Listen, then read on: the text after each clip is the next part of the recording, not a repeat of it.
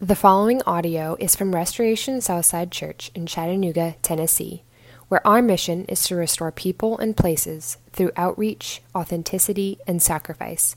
For more information, visit restorationsouthside.org. This has been raised from the dead. That is why these miraculous powers are at work in him. But others said, He is Elijah. And others said, He is a prophet like one of the prophets of old. But when Herod heard of it, he said, John, whom I beheaded, has been raised. For it was Herod who had sent and seized John and bound him in prison for the sake of Herodias, his brother Philip's wife, because he had married her. For John had been saying to Herod, It is not lawful for you to have your brother's wife. And Herodias had a grudge against him and wanted to put him to death. But she could not. For Herod feared John, knowing that he was a righteous and holy man, and he kept him safe. When he heard him, he was greatly perplexed, and yet he heard him gladly. But an opportunity came when Herod, on his birthday, gave a banquet for his nobles and military commanders and the leading men of Galilee. For when Herodias' daughter came in and danced, she pleased Herod and his guest. And the king said to the girl, Ask me for whatever you wish, and I will give it to you. And he vowed to her, Whatever you ask me, I will give you, up to half of my kingdom. And she went out and said to her mother, For what should I ask? And she said, The head of John the Baptist. And when she came in immediately with haste to the king and asked, saying, I want you to give me at once the head of John the Baptist on a platter. And the king was exceedingly sorry. But because of his oaths and his guests, he did not want to break his word to her. And immediately the king sent an executioner with orders to bring John's head. He went and beheaded him in the prison and brought his head on a platter and gave it to the girl. And the girl gave it to her mother. When his disciples heard of it, they came and took his body and laid it in a tomb. The apostles returned to Jesus and told him all that they had done and taught. You may be seated. If you're in kindergarten through fifth grade and you'd like to go to children's church, please join our volunteers over by the Kids Zone sign. If it's your child's first time in children's church, please go with them so we can get them checked in.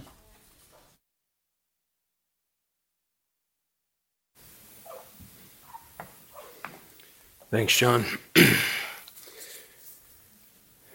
been working our way through Mark if you notice, the last two or three sermons are a little heavy. Because Mark is in these three stories where Jesus is rejected, and Jesus is rejected, and now John is rejected. Mark is making sure that his original audience, who was familiar with rejection, is making sure that they know that they're not alone. That Jesus was rejected too, and that John is rejected. This is helpful for us to see. We tend to think that because we're following Jesus, things will always go our way. And John here reminds us that that's not the case. But I want you to hear this. In Matthew 11, Jesus, when talking about his cousin John the Baptist, will say this Truly I tell you, among those born of women, there is not risen anyone greater than John the Baptist. So we're going to watch the story of John who had this special birth and this special life calling to get everyone ready for Jesus, get thrown in prison by a madman, by a capricious, dirty old man. We see this moment of doubt from John. And we see Jesus' response amidst the tragedy. So we're going to watch very carefully what it looks like when we are rejected. Does God still move? Let's pray and ask God to bless our study of His Word this morning. Lord, would you have mercy on me, a sinner? I thank you and praise you for your word and your Holy Spirit. And I ask that in these moments this morning, those who are weary of suffering and rejection would be lifted up and embraced and encouraged. For those of us who are still dabbling, dabbling with what we think about this Jesus of Nazareth, would you bring resolve and humble nudges for them? God, for those of us who don't understand how, how we're supposed to make sense of some of the struggles in our life, and you're supposed to be in control, I pray that you'd bring hope. It's in Jesus' name that we pray. Amen. The story is about the death of a conscience. Somebody who, like John the Baptist preaching, even enough to protect his life, he was perplexed by what John would say, but he also wanted to hear more of it. It's a story of conscience.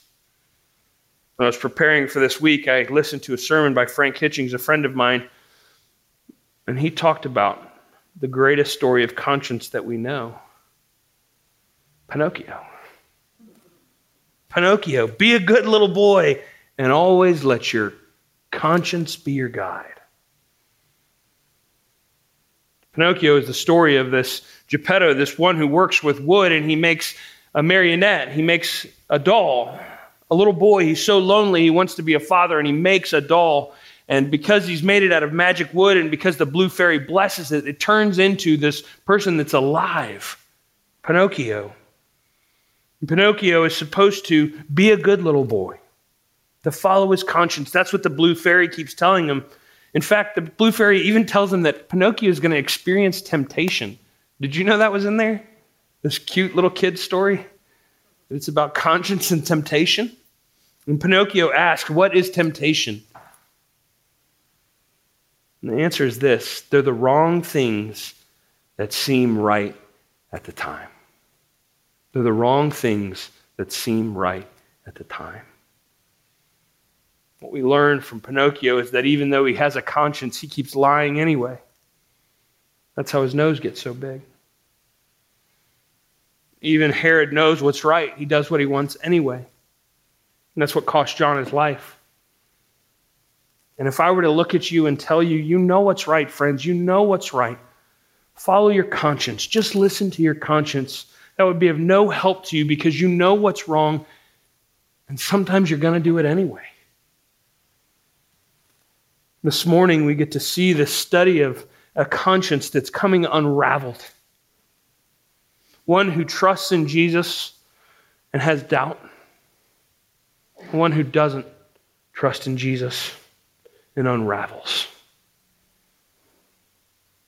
Remember, part of why this story is so powerful is that Mark's audience, Mark's original audience, they would have been the Christians who just became Christians not long after Jesus' death and resurrection, just became Christians, and now Rome is after them and trying to persecute them, trying to kill them. And can you imagine what comfort it would be to be a new Roman Christian and you're having to run, you're having to hide, and everything is different and more difficult, and you go to read the stories of Jesus, the one that you're following, and you find this story. That following Jesus actually means that you'll be rejected, actually means that things will be difficult. There's validation for the audience who read a story of Jesus and remember that it's a story of rejection. We also see this, this vignette, and Mark likes to do this. Mark likes to take one story and point it towards the larger story. We see this innocent one who's thrown in prison and is not supposed to die, and yet he dies. And so the story must all fall apart after that, right? And Mark is getting us ready for just a few more chapters when there's an innocent one who's not supposed to suffer, and instead he gets thrown into jail, or thrown into prison, and he dies. And it's all supposed to come unraveled after that, right? Mark is causing us to slow down and pay careful attention to what and who it is that we believe. Rejecting Jesus messes with us. Well, first, let's start with John the Baptist. Instead of Herod, let's start with John the Baptist. Let me give you some backstory. John the Baptist, if you remember, is Jesus' cousin. Remember? Way back in the early parts of the gospel, John the Baptist is Jesus' cousin. In fact, when Mary, pregnant with Jesus, walks into a room, John the Baptist in his mommy's tummy leaps. It's his first pointing of, this is the one that we're ready for. John is Jesus' cousin, and John spends this life of self denial and, and courage, telling people the truth even when it's hard, and calling the nation of Israel to repent, to say, The one is coming, the one is here. The one who can save you from your sins, the one who can forgive you, the one who can put your life back together, that one is here. And then here we find this little vignette about John the Baptist in Matthew 11. Listen to this. After Jesus had finished instructing his 12 disciples, he went on from there to teach and preach in the towns of Galilee. Listen. When John, who was in prison, heard about the deeds of the Messiah, he sent his disciples to ask him, Are you the one who is to come? Or should we expect someone else? Friends, it's one of my favorite verses in the entire Bible, and you're going to hear me quote it a lot. Are you the one who is to come, or should we expect someone else? Now remember, John, from his childhood, knows that his whole life is about telling everyone that he, Jesus, is the one to come. That Jesus is the one who will redeem the people. Jesus is the one who will forgive them for their sins. Jesus is the one who will give them hope and a future. His job was to go and get the rest of the world ready for Jesus. And yet, over the last months, John gets arrested and thrown into prison, and he's experiencing loneliness. He's, his, he's a mess. And he was experiencing getting the world ready for Jesus, and he can't do that anymore because he's in jail. And in this moment of sad, somber honesty, he sends word to his cousin. He hears Jesus out and about preaching and doing things. And here I am rotting in prison. In a moment of honest, somber doubt, he sends word to his cousin and says, Are you the one who is to come, or should we expect someone else? He's like, Cuz, you made my whole life about you. You made my whole life about getting everyone ready for you, about all the wonderful things that you're doing. And now here I am, alone and in jail. In other words, John is saying this I'm doing the right thing, so how could I possibly be losing? I'm doing the right thing, so how could we possibly be losing? And, Christian, I tell you that because there are going to be times as you follow Jesus where you're saying, I did the right thing. I obeyed, I followed, I listened, I spoke up, I did the right thing, and because I did the right thing, I'm losing. How does that work? And for those of us who feel that way, I want you to hear this, and I say it with tenderness because I've been there too. What did you expect? You're going to get more tenderness in a second, but hang in there. What did you expect? Mark is telling the story to a group of people who will be eaten by lions on display to mock Christianity. And he writes the story and organizes it in such a way so that when they read, they think, yes, following Jesus is good and it is right, but it's going to hurt. And then he tells the story of John, Jesus' own cousin If you feel like you're doing the right thing and yet you're losing anyway, what did you expect? It's a story of Jesus' family rejects him, Jesus' hometown rejects him, Jesus' people of Israel reject him, and they reject his servant. The whole story is one of rejection. If you're doing the right thing and get rejected, welcome to the family. What did you expect? Well, that's the convicting side, but here's the comforting side. Look at how tender Jesus is with John. Look at how tender Jesus is with John. This is what he says. John says, remember, and this all takes place between messengers. He can't text him, just messengers, and you got to wait on the response. And he's just sent to Jesus. Are you the one who's to come, or should we expect someone else? Jesus sends some of his own disciples to go tell John, and he says this Go back and report to John what you hear and see. The blind receive sight, the lame walk.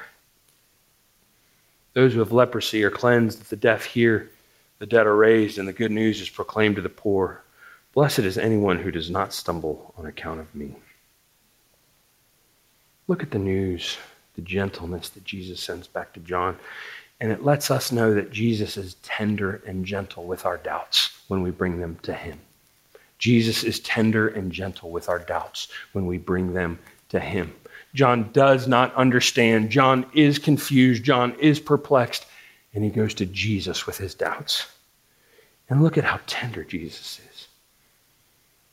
In Jude 22, we'll find the verse Be merciful to those who doubt. Jesus' posture towards those who find it difficult to believe in a God at work in a broken story like this says, Be merciful. Of course, it's hard to believe. And he has that tenderness for you and your doubts. Remember that verse, Matthew 11 11? Truly, I tell you, among those born of women, there has not risen anyone greater than John the Baptist.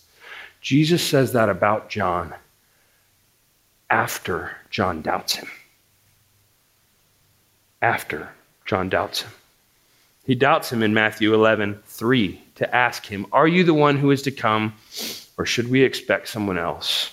Jesus sends back someone Go back and report to John what you hear and see. The blind receive sight, the lame walk, those who have leprosy are cleansed, the deaf hear. Blessed are the dead are raised, and the good news is proclaimed to the poor. Blessed is anyone who does not stumble on account of me. That's verse 6. When he makes it to verse 11, he says, Truly I tell you, among those born of woman, there has not risen anyone greater than John. Jesus understands it's hard to believe. Jesus understands when you look at your life and you're trying to do the right thing and you feel rejected because of it, that that's confusing and that that can cause doubt. And when you take that doubt to Him, He deals with you tenderly.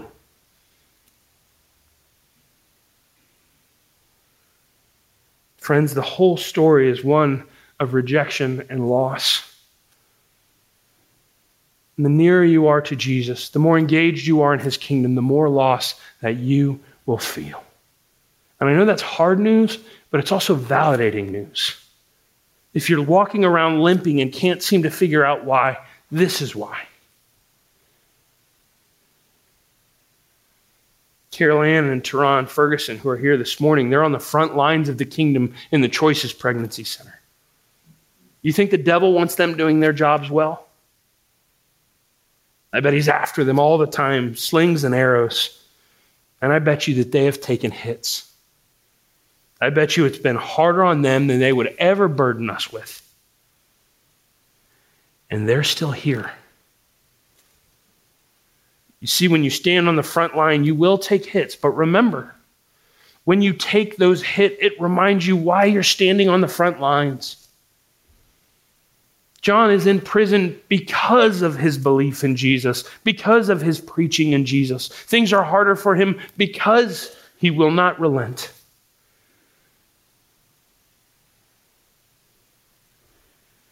when you feel rejection and when you feel lost,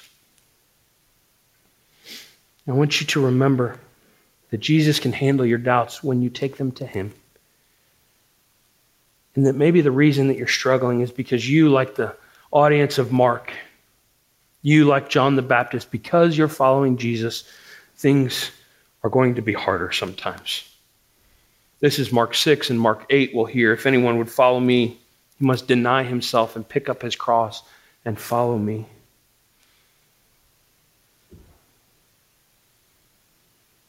In the present, we expect ease, but we get suffering.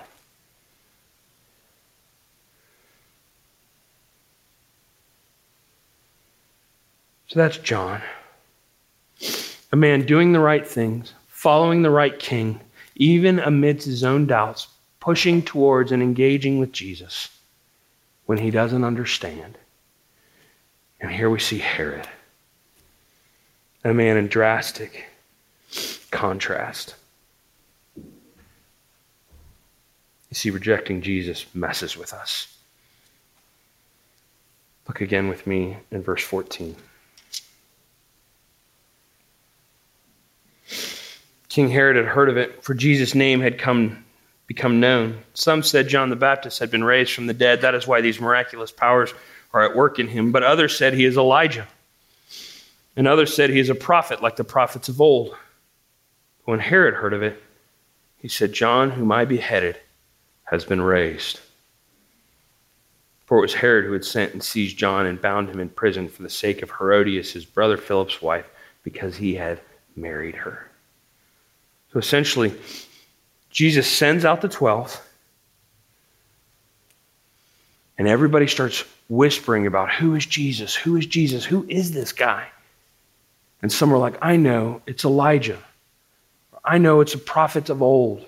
But King Herod, King Herod remembers John the Baptist, and he has this eerie, creepy thought maybe Jesus is John the Baptist, the guy that I killed, the guy that I beheaded, come back to life. And Mark knows his audience may not know that whole story, so he hits the pause button and he tells the story of when John is killed by Herod. The reason that I, I point that out to you, that it's told in two parts, sort of Herod's fear about John the Baptist and Jesus, and then the story of all that Herod had done wrong, is Herod has multiple times to repent. Herod has multiple times to repent. He could repent here in these first three verses, which would be in the future.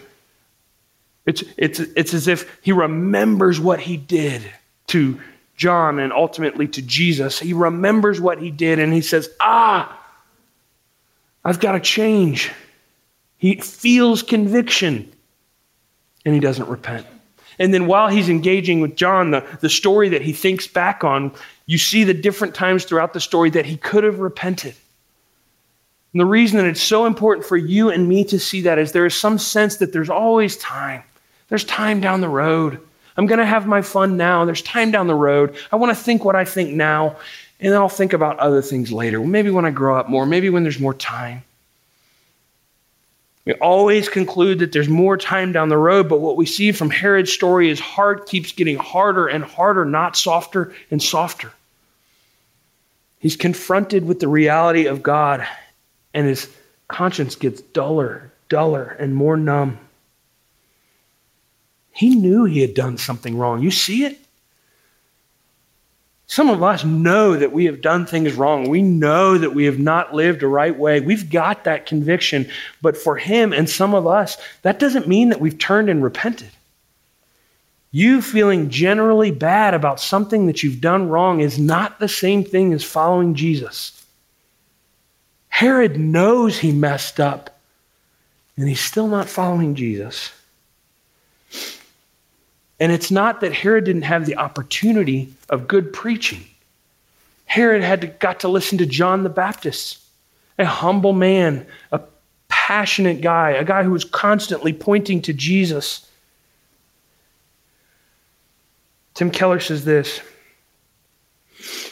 in the ways that we can learn from John the Baptist. He says this John is clear illustration of the ways in which the Christian is supposed to live and serve in the world. A clear witness, sorry, a clear Christian witness will be both attractive and repulsive to non-believers. If only if we only get resistance but never attract anyone to Jesus, or if we only attract people but never get rejected for Jesus, or if we get we never get attraction or rejection, then we aren't living with integrity. Listen to this. Here's how he closes it. If we are both loving and truthful, we will both attract and repulse like John did. It's so convicting for us as Christians because some of us just want to be truth tellers. It's the people that I was telling you about earlier that, that they know that they're right, and so they want to hit you with it like a hammer again and again. And that's being truthful without being loving. And some of us want to be loving and love on people and encourage them and be hospitable and be welcoming and absolutely never getting around to telling them the truth. And John the Baptist models for us here, as Keller points us to, you've got to be both. You've got to be loving and compassionate. Remember, Herod wants to hear what John the Baptist says. They have this like friendship. He says he was perplexed by what he said, but he also loved hearing him. Well, when he gets around him, John the Baptist is like, You are not allowed to have your brother's wife. Keep telling me, man. Just keep telling me. John had some way of letting him know that I'm telling you this because I care for you. I'm telling you this because I want more for you. I want better for you. And so John manages to somehow, and we, we can't see it perfectly, but John manages to, to mix this truth and this love in one testimony.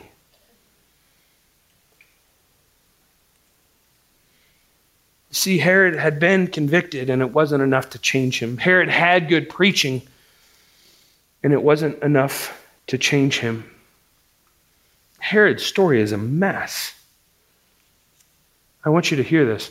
Herodias, so Herod's wife in this story, Herodias is both, sorry, all three things. Herodias is Herod's wife, it's his sister in law, and it's his niece. That is a classy dude. Herod's wife is his wife, his sister in law, and his niece. Here's how Kent Hughes says it Herodias was the daughter of Herod's half brother. This is the niece, uh, the daughter of Herod's half brother, Aristobulus, and thus that's Herod's niece. Further, when he meets his niece in Rome, she was the wife of another of his half brothers, Herod the Philip, and therefore his sister in law. He is living for himself and himself alone. And what I want you to see here is that there could be a sense in which we think Herod is too bad of a guy to have any conviction. Herod is too messed up to have any sort of sense of right and wrong. But that's not true. There was hope for Herod. He's got the best preacher of his time spending time with him. Herod wants to hear more from him. If you think you're in too messed up, messed up of a situation to hear God draw you to him, friends, look at Herod's life. Look at Herod's life. God will go after you regardless of how messy your situation is. But John's telling him the truth. But part of John saying you can't have your wife slash niece slash sister in law. It's not allowed according to Israel's tradition, according to the Bible. You can't do this. But part of what John is also doing is telling Herod, Herod so badly wanted to be king. So badly wanted to be king. His dad was king, and then that kingdom kind of got uh, split up among three kings. And he so much wanted to be the king, the king of Israel, the, the king who was to come, the, the Messiah, if you will. And John is letting Herod know, hey, John, there is a Messiah. Excuse me. John is letting Herod know, hey, Herod, there is a Messiah, and it ain't you. We see Herodias just wants him dead. Herod's torn. He likes to listen to John. He has this rapport with John. He is perplexed by what he says, but he loves to hear him teach. He's conflicted, but not Herodias. She just wants him dead. She is tired of being reminded of her mistakes. She is tired of being reminded about the truth. And friends, you will encounter people in this world who don't want to hear about the Bible who don't want to hear about Jesus, who don't want to hear about sin, who don't want to hear about forgiveness. They just want you to be quiet. Their conscience is already seared. They just want us to go away. Actually, all of us are like that.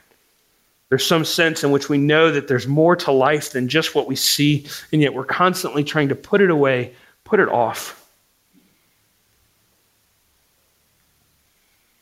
So there are those that we'll encounter that just want to get rid of Jesus.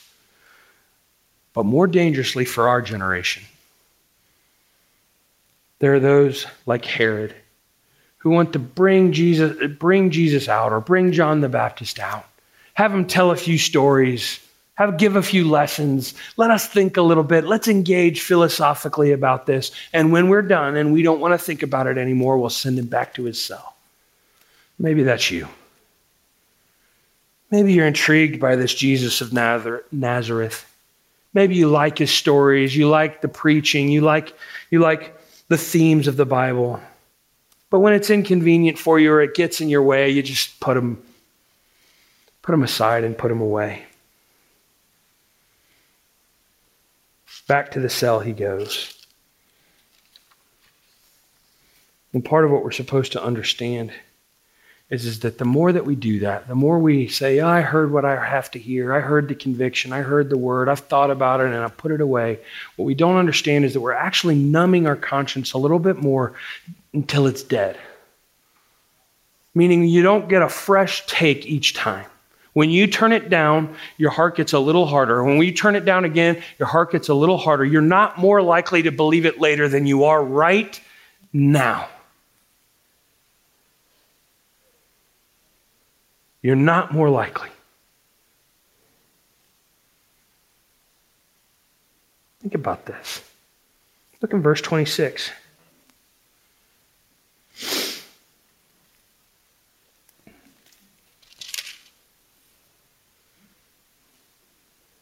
After he's asked for John the Baptist's head on a platter, the king was exceedingly sorry. Because of his oaths and his guests, he did not want to break his word to her. The king was exceedingly sorry. We see in sort of real time in the first few verses, he's starting to feel conviction because he's the one who killed John. Then it flashes back to the story in, in the past, if you will, and it just shows that someone asked for John's head and he feels exceedingly sorry. He's so sad about it.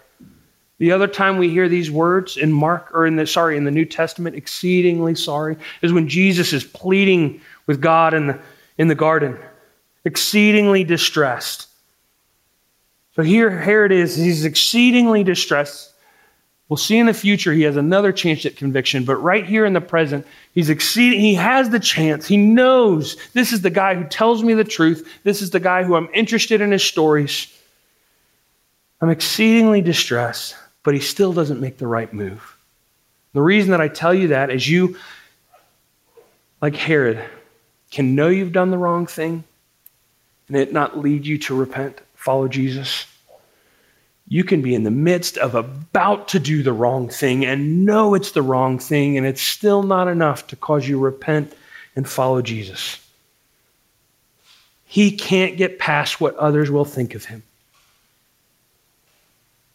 What will my wife say, who's been wanting to kill this guy for so long? What will my guest say, who just saw this naughty little dance? And she asked me for the head, and if I don't give it, I look like I, I don't keep my word. People will be laughing about me. And what he ends up doing is choosing what other people will think more than his own serious conviction. He's sad, he's sorry. He has this moment to repent and obey and believe, and instead, he chooses what other people will think about him. We're like this too. With our family, with our friends, our coworkers, the people we hang out with. We do feel conviction, but not enough conviction to speak up. We're like Michael Scott. Do I need to be liked? Absolutely not. I like to be liked. I enjoy being liked. I have to be liked. But it's not like this compulsive need to be liked, like my need to be praised.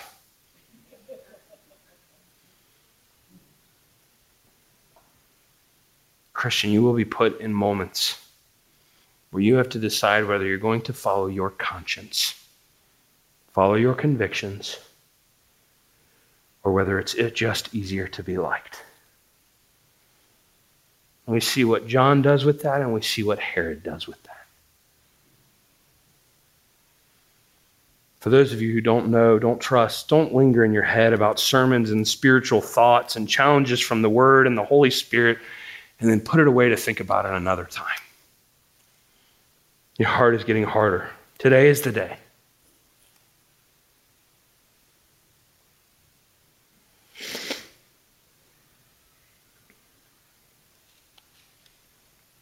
We know that his heart is getting harder because in Luke 23, Herod, many of the commentators pointed this out to me this week. Herod shows up again in the Bible. We see him here in this moment where he's feeling sorrow over him putting John to death. And then we see the story where he was sorrowful about the idea of putting John to death, but he goes ahead with it anyway. And then we'll see Herod later on down the road. Later on down the road. What, what would become of Herod? You see, Herod always wanted to meet Jesus, probably because of his relationship with John. John would tell him about Jesus. Herod always wanted to meet Jesus. And in Luke 23, we finally get to see Jesus encountering Herod. You see, Jesus has been arrested.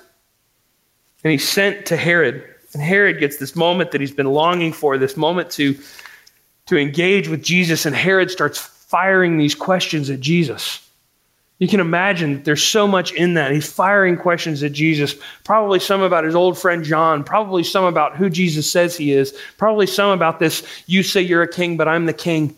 Herod is throwing questions at Jesus, and you know what Jesus says?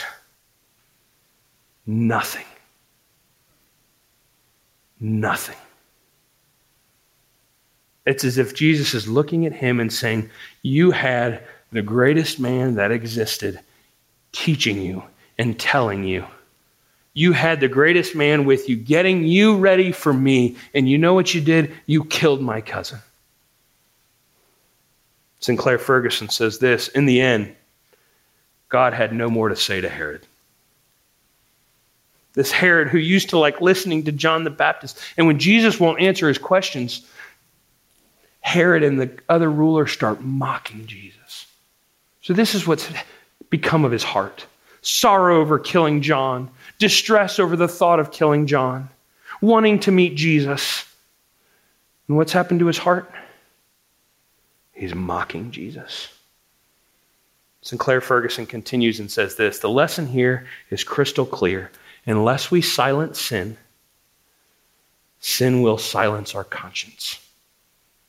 Unless we heed God's word, the day may come when we despise God's Son. And then God will have nothing more to say to us. We'll close here. Do you see the rejection? And even John the Baptist is confused, but he goes to the right person. You see the rejection of Herod, that hearing good teaching isn't enough to get you to follow Jesus, and feeling sorrow over your sin isn't again enough to get you to follow Jesus. In fact, the longer you wait, the harder your heart becomes. But this is also a story about hope amid tragedy.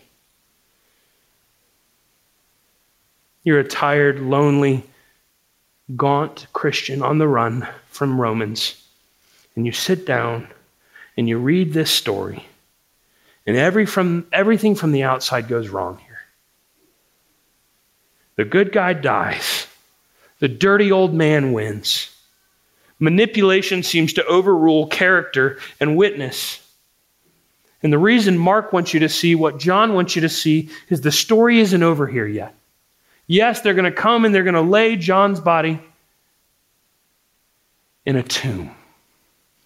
And what do you think Mark is trying to get you to think of? They're going to lay John's body in a tomb. Because there's another story coming where Jesus' friends will all disappear into the night, where Jesus will go it alone and hang on a cross for your sin and for my sin. He will take all the punishment, the wrath that is due you and me, so that there will be no wrath left over for you and me. And then Jesus' friends, you know what they'll do? They'll lay him in a tomb. And the readers of Mark will sit there and think, John was laid in a tomb, and now Jesus is laid in a tomb. And then they'll remember when Jesus is laid in that tomb, friends, the story isn't over yet. The story isn't over yet. We lose hope, and yet hope is not finished yet. And I want you to take that reality to your own story when things seem like everything is lost and you've laid your hopes, your dreams, your visions, your life, your desires for what's coming for you, when you've laid them in a tomb, I want you to pause and remind yourself maybe the story's not over yet. It's the beauty of the Christian story. Let's pray.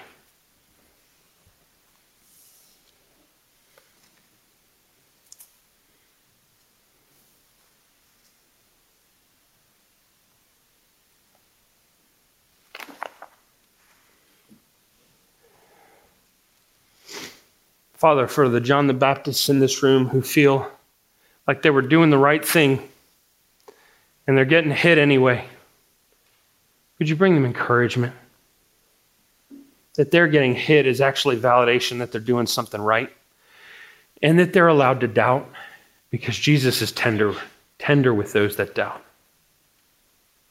And for the Herods in the room who are convicted by their sin, who think that there's something to this Jesus stuff, but then put it away for another hour, would you bring kind, clear resolve? Today is the day. And for those of us who are standing on the outside of a tomb, because we've just put our dreams or our hopes or our thought of what this world was going to be like and we've just laid it in the tomb, would you remind us and give us hope? The story is not over yet. It's in the matchless name of Jesus that we pray. Amen. Our hopes our thought of what this world was going to be like, and we've just laid it in the tomb. Would you remind us and give us hope that the story is not over yet? It's in the matchless name of Jesus that we pray. Amen.